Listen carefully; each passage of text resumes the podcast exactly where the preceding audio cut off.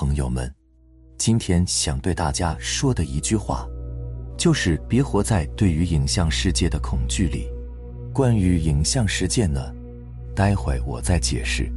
先讲一讲这个恐惧。说恐惧，可能很多人一下子不太明白。换一个词，就是焦虑，或者说担忧，你可能就会比较熟悉了。再或者说抑郁。在当下的时空节点，绝大多数人都很焦虑，都很担忧，都很抑郁，每一天都活在各种各样的焦虑、各种各样的担忧里。为了什么担忧呢？为了什么焦虑呢？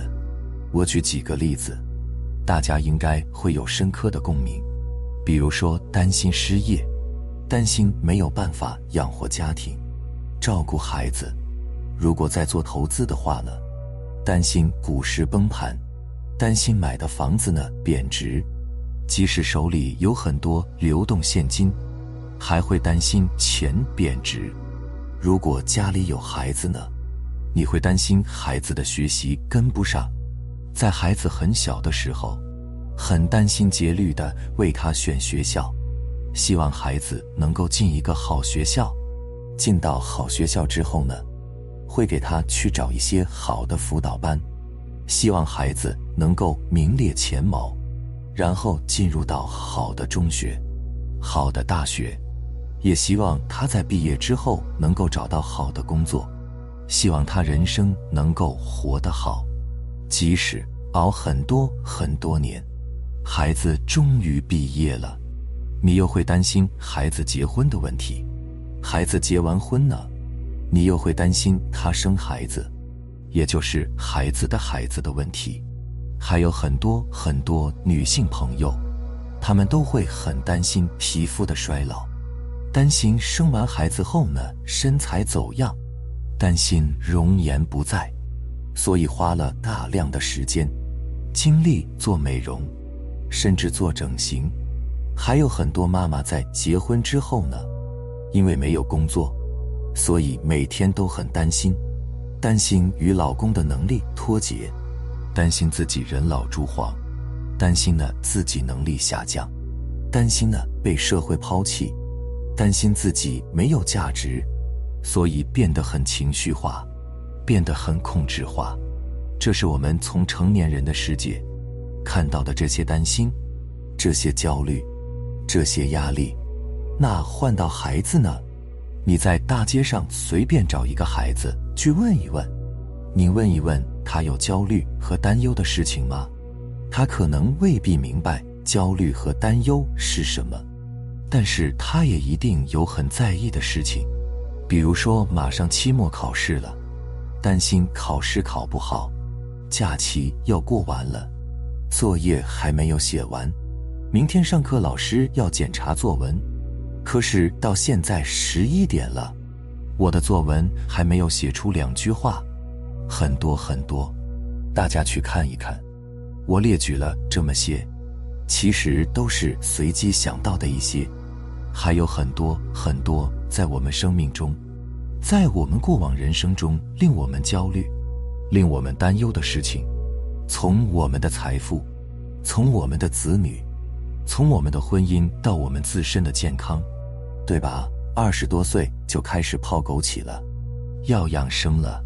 其实每一个人都活在对于未来的焦虑、担忧、彷徨、困顿里。那大家有没有去想一想，问问自己，就是我们对于未来也好，对于很多人生的这些主题也好，你拼命追逐，拼命努力。拼命去奋斗，究竟是为了什么呢？很多人说我是为了我的家庭，是为了让我的父母能够过得更好一些。还有很多人会说，为了我自己，我不能在这个世界白活一趟，白走一遭，我要好好活我自己。无论我们是为了什么，无论你是为了很宏大的人生观、价值观。还是只是为了你小家庭的幸福，归根到底，其实就是一句话：我们每个人一生的追逐，无非是让自己的心能安定下来，让自己的心平静、喜悦、安定，对吧？你无论是为了更多的钱也好，你为了更大的房子也好，你为了生活的幸福，为了孩子，为了下一代，为了一些愿景也好，其实这些根本点都是一样的。但是我们虽然都去追寻这些东西。都为了这些东西去努力，但在真实的人生中却总是事与愿违，因为每一天无限的担忧、无限的焦虑、无限的恐惧，像一个怪圈一样，让每一个身处其中的人无法呼吸、无法自拔，每天都是负重前行。讲了这么多，主要是想要告诉大家。别活在对于影像世界的恐惧里，其实这些恐惧与这些担忧、这些焦虑，都是我们自己为自己创造的。人生的这些境遇，你外在所经历的，你的婚姻、你的人际关系、人生目标、人生愿景、影像，包括你内在的这些情绪、压力、焦虑、抑郁等等。都是你自己创造出来的，没有人可以创造，是你自己在创造你自己的人生。讲到这里呢，我延伸讲一点，无论大家有没有看过我之前的视频，这一点一定要重点去思考一下，就是看一看你每一天所感知到的外在世界，比如说你看一棵大树，你看你手里的一个账单。你看一笔交易，你看一个正在与你说话的人，就这些东西，他们都只是被你感知到而已。你的视觉看到它，但是这个视觉是经过一系列的光的反射感知的，也就是他们都有一个屏障。这个屏障是什么呢？作为感知者的你，感知的过程以及被感知的对象。这三者是缺一不可的，也就是你看到的这些影像，你感受到的这些影像，都只是被你感知而已，都只是被你觉知到了而已。这是我从视觉来讲，你的听觉呢？你的嗅觉呢？你的触觉呢？其实你所看到的世界，你所感知到的世界，都只是被你感知到而已。刚才讲到外界的这些学习成绩也好，经济压力也好，家庭的压力，升学的压力，人生的事业的压力，身体健康的压力，这一切用佛家的话说，都是自心取自心，凡所有相皆是虚妄，就是外在，都是影像，而这些影像是被你观察到。你观察到这些影像之后，又对于这些影像建立各种各样的好坏、对错的认知和判断，然后产生了你各种各样的情绪，比如说焦虑，比如说抑郁，也可能是喜悦、开心、豁达。外界的这些认知，我上面列举的股市、钱财、升学等等。他们都是你的心投射出来的。我不是唯心主义者，这和唯心主义完全不是一回事。我给大家阐述的是生命的真相，也就是你眼耳鼻舌身意所觉知到的一切，都只是虚妄的相而已。他们都建立在无数的条件之上，生生灭灭，分分合合，没有一个能够恒定恒长。如如不动。虽然现在我云淡风轻的和大家讲这些，但其实，在过往几十年中，我和大家一样，都是活在对于影像世界的追逐里。上学的时候拼命的读书，拼命的努力，然后大学毕业之后，拼命工作。我也和大家一样，在过往几十年的这个人生中。感觉没有一刻心能安定下来，总有焦虑，总有抑郁，总有问题需要处理，没有一刻能够安定。但是当我看见真相之后，再去看一看，发现其实这一切都只是我做的一个梦而已，是在梦里经历这些人生境遇。当我们能够看到这个世界的真相之后，再去看一看你当下的境遇，你看看你的恐惧，你看一看你的焦虑，你看一看你的担忧，你只是活在了你自己创造的影像世界里。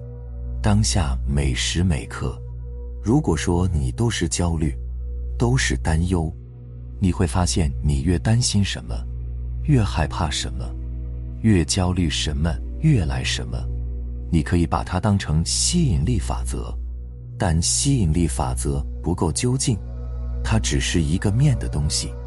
从最根本的点，是你在你生命中的每时每刻都在震动，这样令你焦虑、令你担忧、令你困顿的事情来到你的生命里，这也是唯一的游戏规则。意识状态创造生命体验。也就是你人生的一切境遇，皆是你自己创造的。你不要看这些股市、国家的宏观政策、外在的经济形势、什么房子、车子、背景，你会觉得这些东西竟然是我创造的。你在瞎说吧？但是这真的是真相。你在创造你的世界，你的意识在创造世界，你的意识在投射这样的世界。而这个世界的影像是生生灭灭、分分合合，没有一个是恒定恒长的。当你处在不同的观察者角度的时候，它也注定你在下一刻、在未来，继续经历什么样的影像世界的体验。这就是生命的法则，这就是梦境状态的实相。所以，回到那一句话。别活在对于影像世界的恐惧里，你所生活的世界，它真的只是一个影像而已。而我们作为一个入梦的角色，你在你的梦里面，你的职责就是来体验，就是来经历。如果你不想做噩梦，那么你就把你自己每一刻的观察者角度调频到敞开、接纳、喜悦、自在的状态。这个敞开、接纳、喜悦、自在，不是让你在家里躺平，而是响应每一个当下，把每一个当下做到极致。过去不存在，未来不存在，其实现在也不存在，而你只能活在当下的每时每刻，不要被影像世界带走，哪怕当下这个影像是有多么的糟糕，你是有多么的负债。或者外界的经济形势有多么糟糕，当你一直受困在对于影像的分析里、判断里、追逐里的时候，你就会像陷在泥窝里的人一样，越挣扎陷得越深，你越担忧、越恐惧、越追逐，会发现最后兜兜转转，一切回到零，甚至可能连零都不如。所以我们要怎么做呢？如何才能够摆脱对于自我的恐惧呢？修行是根本，有个核心的方法就是你要专注当下，活在当下。我们生命的每时每刻都发生在当下。你与其把你的能力、把你的注意力、把你的担忧、恐惧都放到未来、放到过去，无法放下、无法释怀，不如放在当下。当下有作业要做。竭尽全力做好当下，有工作要做，竭尽全力做好，做你当下要做的，做你当下想做的，做你当下能做的，然后把它做到极致，这才是真实梦境的状态。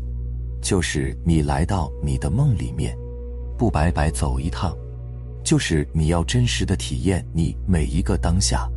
吃饭的时候好好吃饭，睡觉的时候好好睡觉，哪怕你现在负债了一千万，你要明白，在你人生的体验里，这是绝无仅有的一次独特的体验。好好体验它，不要担心它，也不要恐惧它，它只是你的一个梦而已。做好你当下能做的，做你当下想做的。做到极致。比如说，你婚姻状况非常的糟糕，比如说你身体也有特别多的问题，不是说这些东西不需要解决，而是不要靠你解决，你要做的是体验，是臣服，是接纳，是放下，是无为，然后做到极致。当你活在对影像世界有正确的、清晰的感知里的时候，你不会焦虑的。你也不会担忧的。我们每个人希望的丰盛自在、安定富足这样的生命体验，这样的生命状态，会像源源不断的水一样涌进你的生命里。好了，非常感谢你能看到这里，希望对你有所启发。我们下期再见。